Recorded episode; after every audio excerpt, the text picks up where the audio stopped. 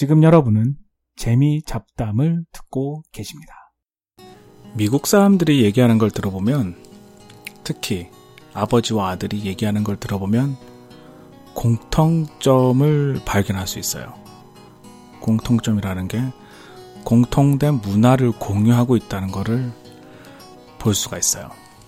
예를 들면 뭐 집 관리하는 법, 뭐 마당 관리하는 법, 정원 관리하는 법, 잔디 관리하는 법 그런 것에 대해서 같이 서로의 경험을 바탕으로 얘기하는 걸 들을 수가 있고 그리고 또 자동차 관리하는 법 그리고 어떤 같은 자동차 모델로 얘기하는 것.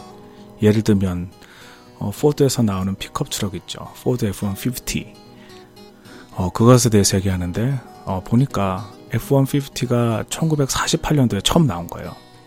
그러니까 아버지도 그 모델을 가지고 있고 그 아들도 그 다음에 이제 최신 모델을 가지고 있는 거죠. 그래서 그거에 대해서 얘기하는 것도 들을 수가 있고. 그 또 영화 스타워즈 같은 경우도 마찬가지죠. 스타워즈도 처음 나온 게 1977년이에요. 벌써 이제 40년이 됐는데, 어, 그걸 통해서 그 두 세대가 같이 그거에 대해서 얘기할 수가 있는 거죠. 역사학자들이 한 세대를 30년으로 잡아요. 근데 30년이 넘으면 두 세대에 걸쳐서 그 문화나 어떤 것이 공유가 되는 거죠. 근데 안타깝게도 우리나라는 그런 게 좀 적은 것 같아요. 우리나라는 뭐 고도 성장을 통해서 너무너무 빨리빨리 바뀌었죠. 그리고 지금도 저희 부모님이랑 얘기해 보면은 어, 공통점이 별로 없고 생각이 많이 틀리다는 것을 알 수가 있어요. 어, 그게 특히 무슨 뭐 어, 사실은 세대 차이는 어디나 있는 거죠. 하지만 뭐 휴일이나 뭐 휴가 그런 거에 대해서는 휴가를 쓰면은 마치 아주 게으른 사람이고 일을 안 하는 사람은 인양 그렇게 인식이 되고 특히 이번에 한국 뉴스를 보니까 어, 추석 연휴를 임시 공휴일까지 끼면은 열흘이 된다 그러더라고요. 그에 대해서 부모님은 열흘 동안 쉬면 이게 말이 되냐. 그러다가 나라가 망한다. 그러니까 그런 얘기를 하시는 거 보면은 어, 생각이 많이 틀리고 그리고 또한 이해가 가고 감사한 면도 있죠. 왜냐하면 그분들 세대를 통해서 우리나라가 이만큼 발전했기 때문이죠.